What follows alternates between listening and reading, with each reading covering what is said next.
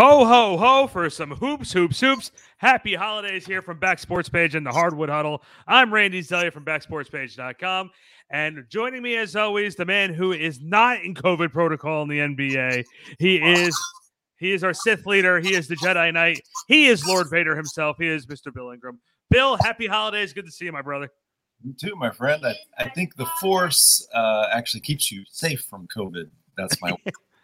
so. I I literally just seen there's a bunch of I, shots and a booster. I literally just had imagine. I just imagined in my head Luke Skywalker saying, "I'm vaccinated." Zoom. Yeah, that would be that would be great. So, listen, last time we were on the air, we were with Derek Stafford. Uh, great episode with him, and you know, I got to tell, we're, we're going to be joined by Seth Kamens from the Seth and Sean Show from BackSportsPage.com uh, momentarily. But man, I gotta gotta tell you, man, the NBA minus the COVID positive test, it's been an interesting season so far. It has. Um, we've had a lot of interesting injuries. We've had some teams overachieve, some teams underachieve, and uh, but for the most part, the teams we expected to be good are good. Um, the teams we expected to dominate are dominating, with the exception of Miami because they've had so many people hurt. Um, but they were dominating when they were healthy. And then, of course, Steph Curry has done what we knew he would do, which was break the all time record for three point shooting and did it in the classy way that Steph Curry does everything. Um, so there's there's been plenty to plenty of interesting things, plenty of things to get excited about if you're a Golden State Warriors fan or a Utah Jazz fan or um, Milwaukee Bucks fan. They've gotten healthy. Um, there's lots of um, interesting storylines going on around the league. And, and, some news broke today about Zion Williamson. He's uh, he, re- he received a foot injection, and he's been very very frustrated with his his uh, recovery from his surgery. I gotta tell you, man, I just Zion Williamson. You know how there's a guy who comes into the league with hype, mm-hmm. and and just maybe the hype was too big for what it really was. I think that's Zion. I, I just am not buying this the stock in Zion Williamson. He's always hurt. It seems like he's never going to be able to play an 82 game season. Not that that's a mandatory thing in the league anymore, but for all the hype that he gets, he hasn't sniffed the playoffs yet.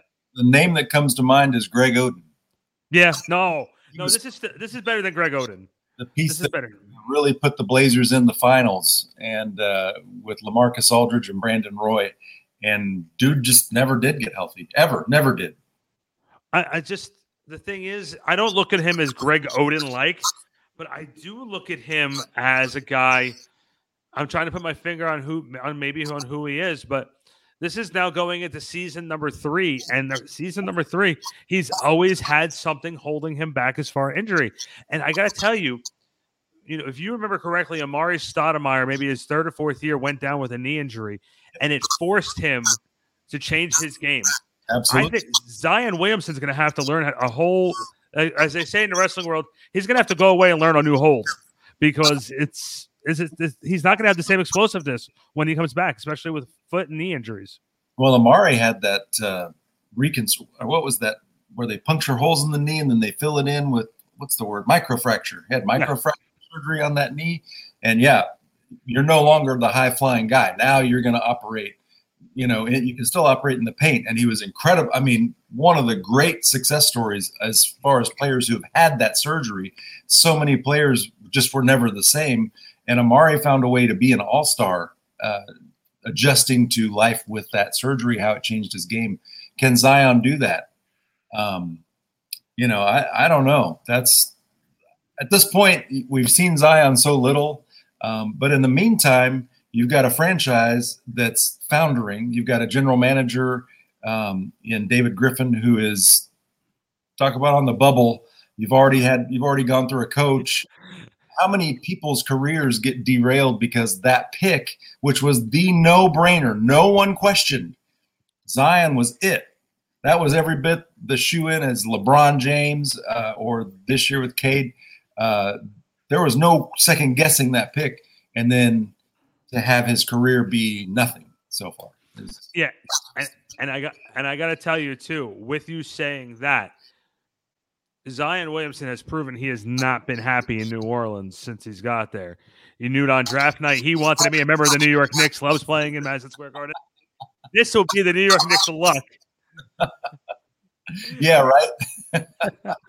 Good news. With, good news. We signed Zion Williamson's knee. And with, with, so with that being said, so that was the top news story besides all the COVID um, all the well, COVID po- protocol news. Um, yesterday, Tim McMahon, who I was with all the time at, at American Airlines Center when I was covering the Mavs, um, broke. Well, not really break a story, but he he wrote a story that kind of explained the divorce with Rick Carlisle.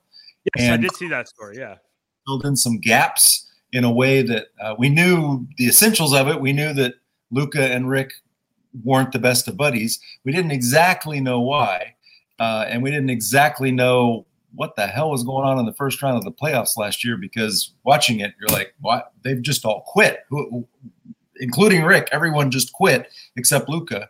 Um, and that article filled in the fact that Rick, and I think you you go back to the pick where he wanted the Mavs to draft Donovan Mitchell for obvious reasons, and instead, the Mavs being the Mavs on draft night, uh, they drafted Dennis Smith Jr who never, I mean, is even still in the league. He's probably getting paid by New York, but you know, uh, listen, you're on New York's payroll right now, so I don't. know.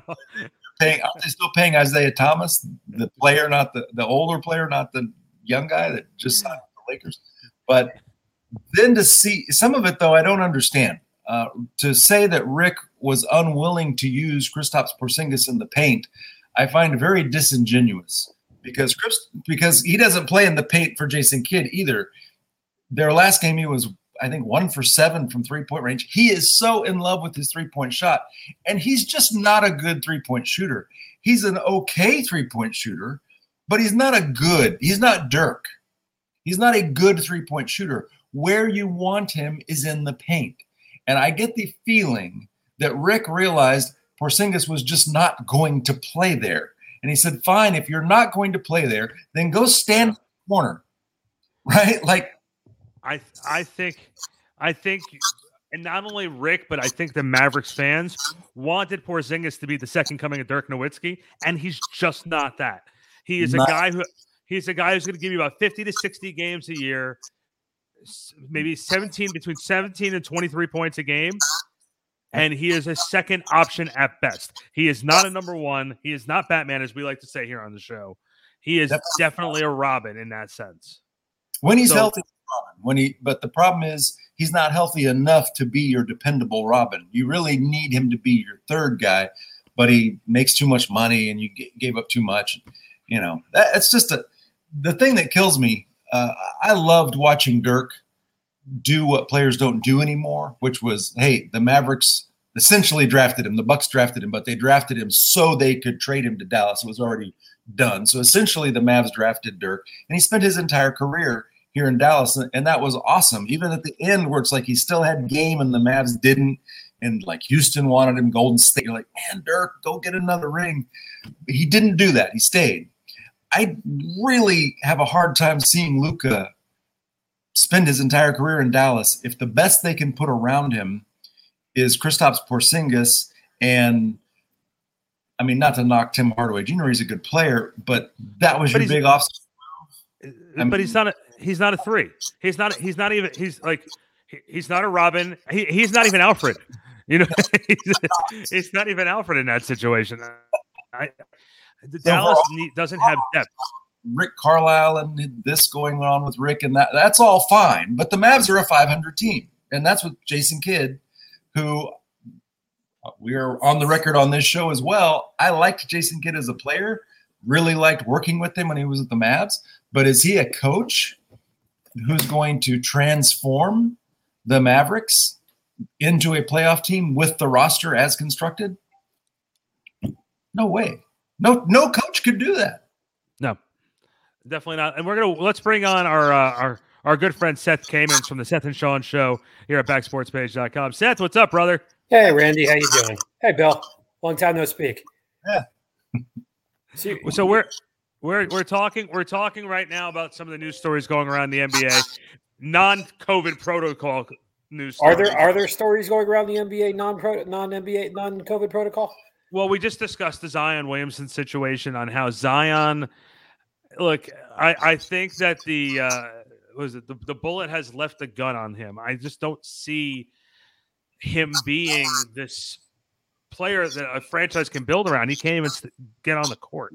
This is the third season where he's not going to be playing more than 50 games. Now, if you remember a couple years ago in the big controversy, and everyone loved the Zion pick, and you had that number two at Memphis, fell to Memphis uh, from Murray State. And I remember Randy and you and I talked about this that he and I loved at that point loved college basketball, and I watched him. and God, he was beautiful to watch, and he's the best. Look, Morant is the best young point guard in the NBA, and you look at Memphis, and they're they're a slow build. They got some pieces, but they're not there. New Orleans is a mess. Totally. He doesn't. He's not motivated to be there. He's not motivated in general. It doesn't seem. Mhm. Um, again, maybe because there's no real leadership there. There's no one who's going to kick. When the rookie coming in is the franchise, you've got a problem. And so to him, he waits out his contract. He does whatever he needs to do. He doesn't resign for whatever they're going to offer. And they go from there. Uh, look, New Orleans is a really bad franchise with a lot with not much upside at this point. And you know, you kind of hoped after the Anthony Davis deal, bringing in bringing in Ball and Ingram and Hart, that you'd get that there'd be some build. Just hasn't happened, and it doesn't look like it's happening anytime soon. And they've taken like two steps backward from that. Even like now, you don't even have like what do you, you have? Brandon Ingram. What else do you have? Mm, Nothing. And then you move Steven Adams. You don't even have toughness anymore. Now you like, oh my gosh. No, they're the, they're give or take they're a half a step above the Oklahoma cities and the you know, but at least Oklahoma City is playing hard. Yeah. You know, Houston has won seven in a row or seven at you know, once. You know, New Orleans could end up being the worst team in the NBA this year, which is says a lot. I don't know. Detroit's got them beat right now. Only four wins, four and 22. Yeah, but at least you- you're building. You know, Weaver's Weaver's broken down this team and built. You know, look, you're bringing Cade. You have you have some. You have young, very young players, and you hope some materialize, and some aren't going to. You see what happens. But New Orleans doesn't even have really young talent anymore. They're like the New York Giants of the, of the NBA. they have overpriced mediocrity, and they're going nowhere. Well, you, would you guys believe me if I told you the hottest team in the Eastern Conference right now is the Cleveland Cavaliers? And that's without Sexton. Well, that's without Collin Sexton. But look, that's a team. They're so good. Even Kevin Love is starting to care. Taking him about five years. You had all those young picks, pick after pick after pick. You put all these young players together, and it's happening the way it's supposed to happen. They're all coming into their own together, and it's really something to see. And, and you look, you wonder now. Garland is a borderline is a borderline all star, Mhm. and now when I mean Sexton is. What do you do with Sexton?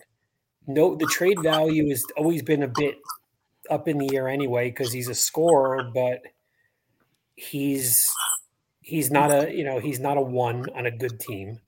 No, and nobody's going to put up. No one's going to put up with him. That has a real talent. With what it, seems like, what seems like what he is in the in in, in on the team. So I don't know what the value is for him, but between him and Al, between Okoro and and and and and and, and Christ Garland and Allen and Mobley, you've got some nice pieces. you do. Allen Allen's playing very well. Uh, Ricky Rubio has been a nice piece for that team, who's played very, very well for them. Look, this is a team that you know has turned the East a little bit. I think Cleveland and Chicago are the teams that we weren't expecting to see this high in the Eastern Conference. We thought maybe they'd be in that fighting for the ninth or tenth playing spot. I'm looking at the Eastern Conference, Seth and Bill. I, I got to tell you, man. Uh, you know, we we spoke about Miami about once they get healthy, once they get Bam back, once they get their guys back, they're going to be a force. But you look at the rest of the top 10. If I would have told you in the beginning of the season, Boston, Atlanta, and Philadelphia were going to be three out of the four teams on the bottom half of the play in, or, you know, sorry, in the play in situation, I probably would have called you a liar at this point. Yeah, Atlanta, especially. I really thought Atlanta would be in the four, three, four, five range. Um, I absolutely thought Chicago had the best. Chicago and Miami had the best off seasons of any yeah. teams in the league. They won. They won. The, they won the preseason. They definitely did win the preseason. I'll, I'll be honest. I I loved the Lonzo deal. I did not love the DeRozan deal. I didn't think. I didn't think. I didn't think it made a lot of sense because I didn't think it was a team that really was going to challenge. And as nice a scorer as DeRozan is, he's not a guy you need at $30 million a year if you're not challenging for anything. He's an extra piece. But they've been excellent. I liked it from the standpoint of DeRozan. I thought he would be the third guy.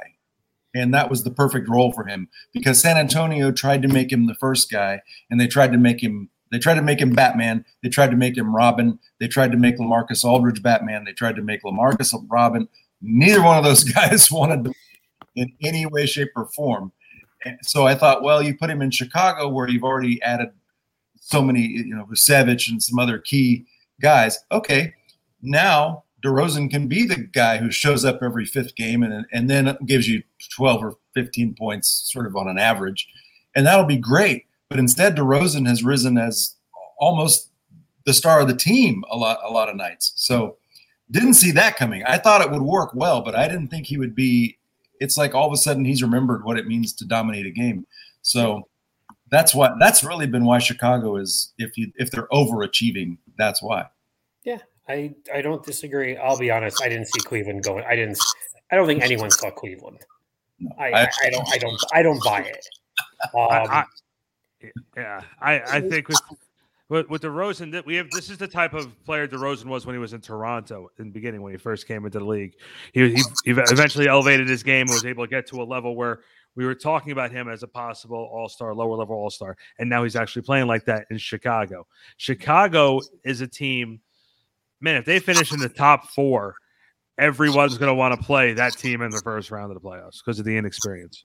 You know what though? If they make the top, if they're the top four, Billy Donovan should be the coach of the year. Absolutely. There shouldn't even be a discussion. I, yeah. I think he's already coach of the year. He is as of now, but we're st- it's hard to go too far in because we're still a third into the season. Yeah. I don't want to jump too crazy. But because you know that we our first show of the season, I think we were like five games in or eight games into the season, and we are talking about all the trends that you know two months from now we get to Christmas and here we are.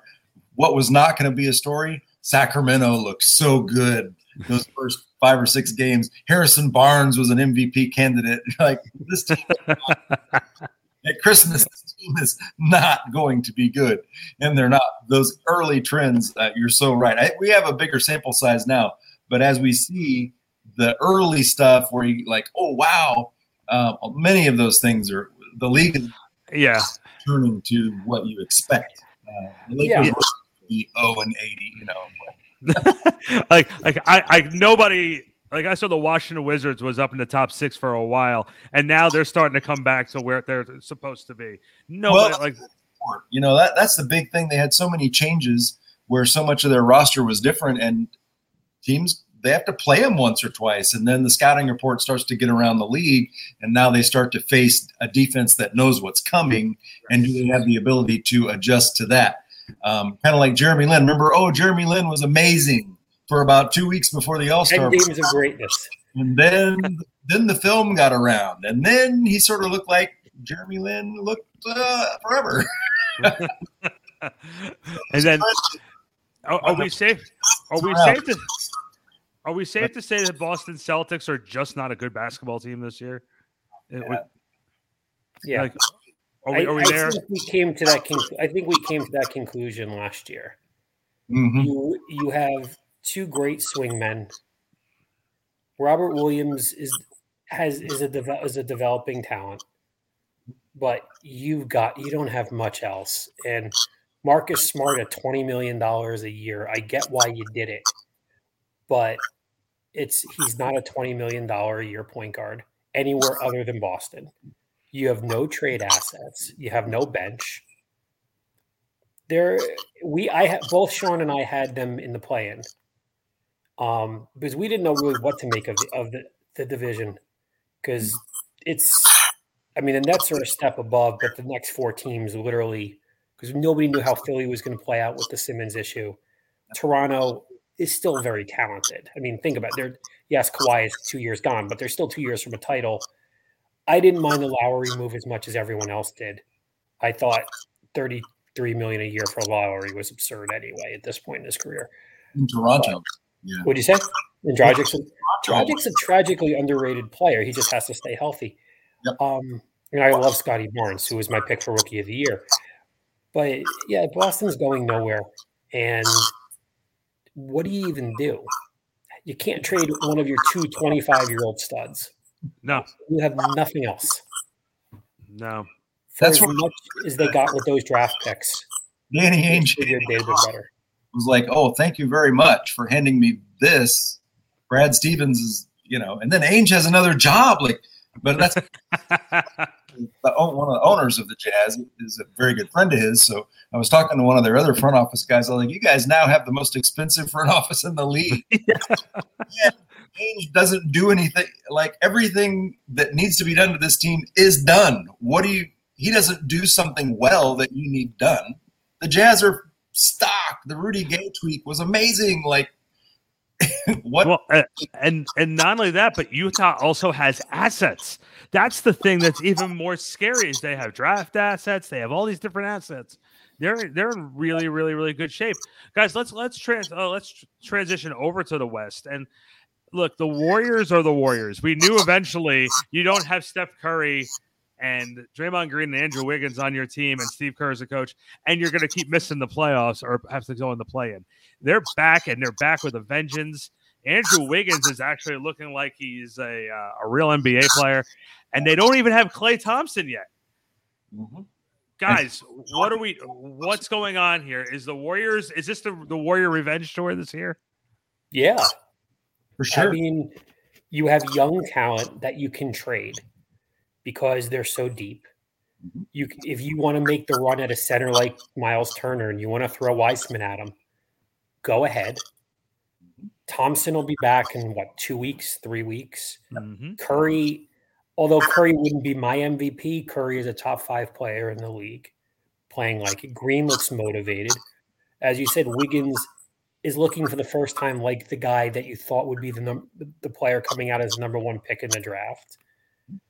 They're and they're not tired because they haven't done anything a lot. They haven't played in the in, in, in the playoffs the last two years. You know, we saw last year how exhausted the Lakers were going in after the bubble. That's not an issue with this with this Golden State team. They're relatively rested. They're they have a good mix of young of youth and vet and veterans. They're well coached, and they're going to be a pain in the neck for any team going forward. Well, that and the thing we talked about last year with the Warriors was they had all that time without Steph and Klay, and then still without Klay. And you put guys like Jordan Poole in a situation where go ahead, go play, make mistakes. We lose, oh well. Learn your lessons uh, in games, in real games on a real team that, where the games matter, uh, but you're not expected to win. And they did that. And now look at Jordan Poole. Like there are nights where you don't even think about Klay Thompson not being there because he's good. Um, so yeah, I think having those young guys who are able to make mistakes now, they've made them. Now they've learned from them. Now they're ready. And you see that team playing defense. Like, I mean, Oh, they're Like no Golden State team we've seen play defense since the Nate Thurmond days. their their I defense mean- was Klay and Steph hitting threes all night. You know? Yeah. yeah. Now they're gonna. We'll see how Klay looks. Obviously, it's gonna. I can't imagine. It's gonna take to the playoffs to work him really. But they have time to acclimate. They do. There's no. Pr- they're not a team that needs to be the one seed or the two seed. It is more important for them for him to get reacclimated to playing and be ready for the playoffs. than it is for them to be the one. Like Utah needs the one. Yeah. Phoenix needs a one or a two or something along those lines. I think the Lakers need it too. The Lakers need a lot of things. The Lakers need youth. They're not going to get. yeah, yeah, you're 100 percent on the money on that. Yeah, They're going to want the second round when they get eliminated in the first. That's. I mean, when you're talking 20 games in that West, the Westbrook is already on the trade block, who is going to trade for a 45 million dollar a year point guard who doesn't, who has never let it? He's he's just there's no value there. Mhm. I mean, what what are you going to do? Hi, this is Jim Dolan. I wanted to see if we could talk about Russell Westbrook. Well, i- if there's one team that would probably do it, oh that that team, uh, that was the team I had falling down pretty hard. Randy, we've talked about this. Uh, yeah, They they overachieved like crazy last year, and typically Thibodeau teams take steps back pretty quickly because they overplay starters too much, and everyone gets tired. And this team is just not that talented. They're just not. No. Julius Randle is a Batman for the Knicks right now, but he is looked at as one of the cops who was stuck underground during the Dark Knight for the rest of the league. that's, I've that's seen. My God, you had more Batman references in 12 minutes than I've had in 10 years on my show. My goodness, That's, Well, that's I didn't realize I had to watch The Dark Knight Returns before I came on. It's either that or Star Wars because of Bill. It's it's one of the two. I'm happier with Batman. Okay. yeah, I, I listen. I'm not going to argue that point. Um, so, uh, one of the things that we were discussing also through, over the last couple of shows uh, has been the Charlotte Hornets. And look, they're 16 and 14, a very young team. Uh, I watched a couple of their games. They got destroyed by Dallas a couple weeks ago. And I look at that team and I look to see what their ceiling really is. I want to ask both of you, starting with Bill, the Charlotte Hornet team. What do you see? What do they need? And do they actually have a number one on their team right now? Well, Ball uh, has been out, of course. Um, they've looked really good at times with him, and, and maybe maybe he's going to be the number one. Certainly, Gordon Hayward is showing some signs of being the player that Utah drafted, but he's not a number one. You know, he's he's two three. Um, so obviously, I think Mitch Mitch is do Mitch Kupchak is doing a better job than anybody who's been trying to run that team forever. Um, but they're still a significant piece away. And is that a is that a piece to draft? They're not. I don't. They're not going to be bad enough to have another top pick. So that's where you're going to have to say, all right, Mitch, show us some magic. It, takes a it takes a really talented general manager to be able to pull off the moves that have to be made for a team to be. When you talk about where Utah is, Dennis Lindsey and David Morway running that team, those guys know that you got to build with the culture and then you got to understand your pieces so you know where to tweak and when not to, where to develop, where to tweak. Mike Conley is a perfect example. That was a tweak move that was great for them. Um, but, you know, is Mitch Kupchak that guy? It's easy when you're the Lakers and everybody wants to play for you. But when you're Charlotte and nobody wants to play there, And look, Sure. Kupchak got run out. Kupchak got run out of the building mhm, in, in, at Staples Center. Yeah. They're they're a team that's capped as a first round and out at Yeah. this point. Mhm. As you said, you have you have Ball, you have Mi- Miles Bridges, who's had a wonderful year going in, but you always wonder and you always worry going into the contract year that they have that year. yeah. It's always a concern. Um, Michael Hayward is- syndrome. what'd you say? It's the Michael Olowokandi syndrome. oh God!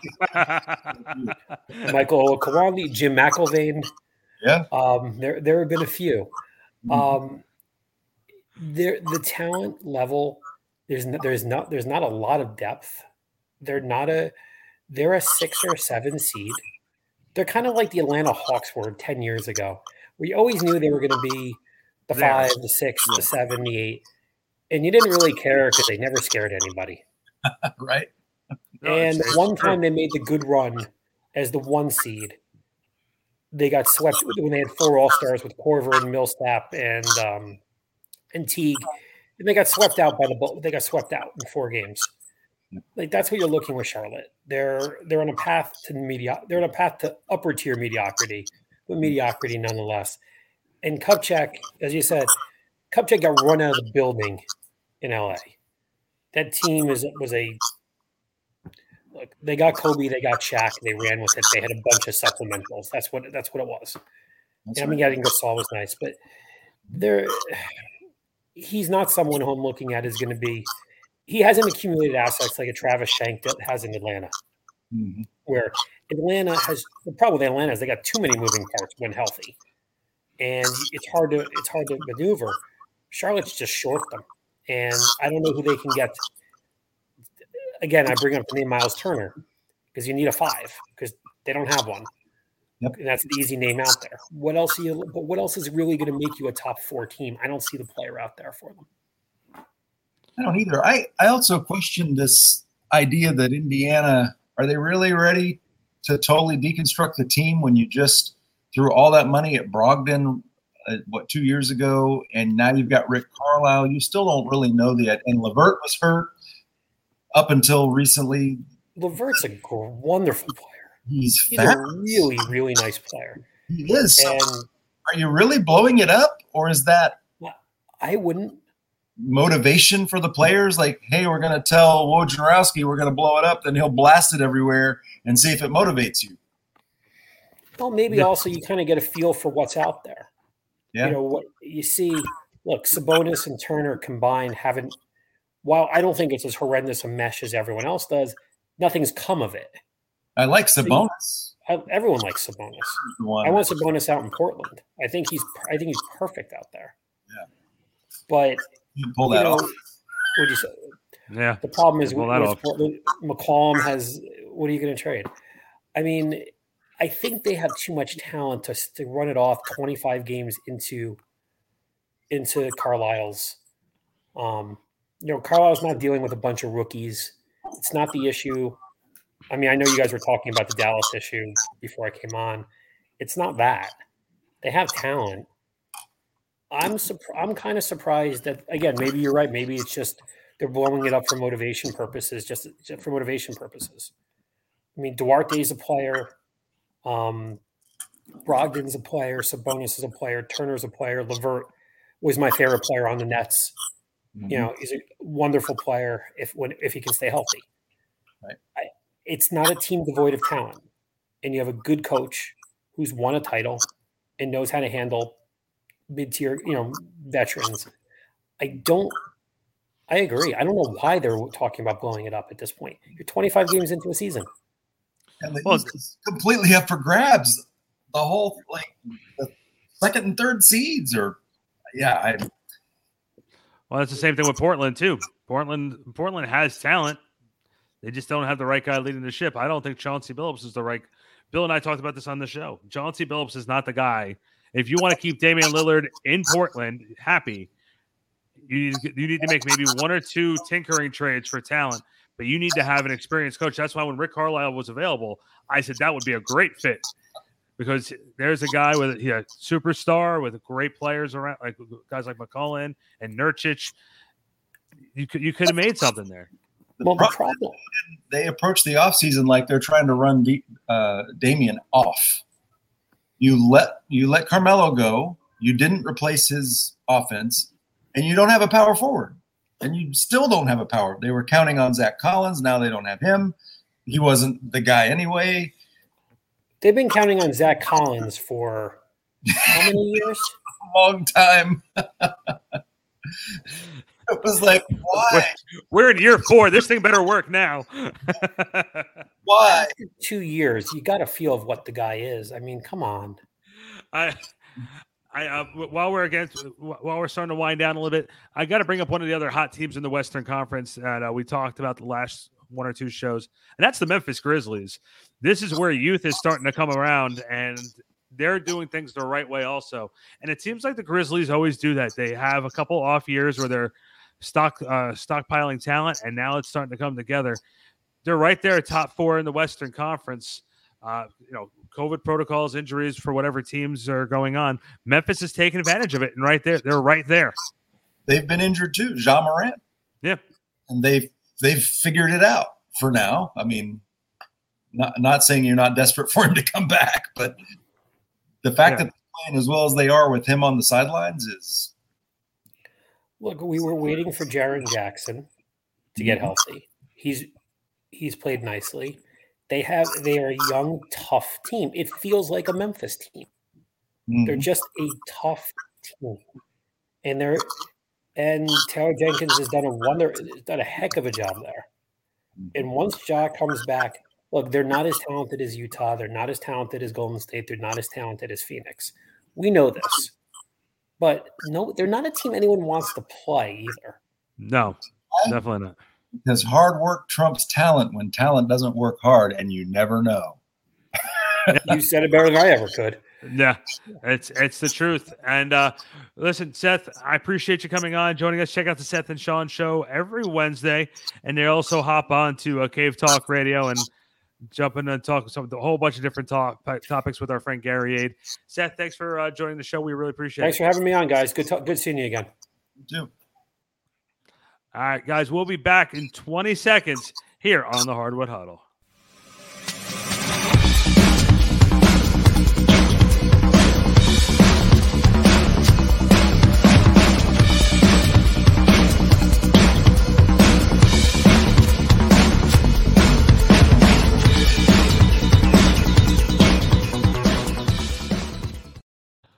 All right, we're back here on the Hardwood Huddle. Bill, last couple things here. I want to know any Christmas game memories for you from watching the NBA on Christmas? Um, obviously, 2011 12, when that was the first game of the season, was Oh my god, I was thinking about that too before. there were some great Lakers Celtics mat, you know, matchups from back in the day. Uh, they always seem to have the the big matchups for Christmas, um, and that was the one time I would not. Uh oh, did you kill me? No, I didn't kill you. Here, I'm here. I had this circle of death. That was the one time I wouldn't cover a game because obviously it's Christmas and but um, they always had the the marquee matchups. You you might see Jordan versus Magic on them. You know, they just it's always like the NBA knows you're home and you don't want to go out and they're going to put the big stars on the big stage and you can just bask in that. I I remember back in 2002, Nets Nets Celtics in a blizzard snowstorm, and they were like, "It's a sellout crowd here at the Meadowlands." There's five people in the stands, ladies and gentlemen. Let's. They're all out in the snow. It was bad. I remember. I remember workers were all sitting there saying that they, they were working on the roads during the game to try and get that open, but it still was like two feet of snow. I'm like, yeah, I'm not going that game, buddy. But I will tell you, man, the um, Christmas Day, I love it. It's it really is for an NBA fan. It is like Christmas. You have to watch all that NBA action. So I hope everybody enjoys it this year. Uh, Bill, we're going to try and make it on at least one more time before the new year. Uh, I thank you. I want to wish you and your family a happy new year and much more basketball to come. Merry Christmas to everyone watching, or Happy Hanukkah, or Kwanzaa, or whatever you celebrate. Happy that. Happy Festivus. I got There the go. poll up. I got the poll up. I'm ready. Let's go. All right. so that's Bill Ingram. I'm Randy Zelia for the Hardwood Huddle, courtesy of backsportspage.com. Happy holidays, everybody. And we will see you next time right here on the Hardwood Huddle.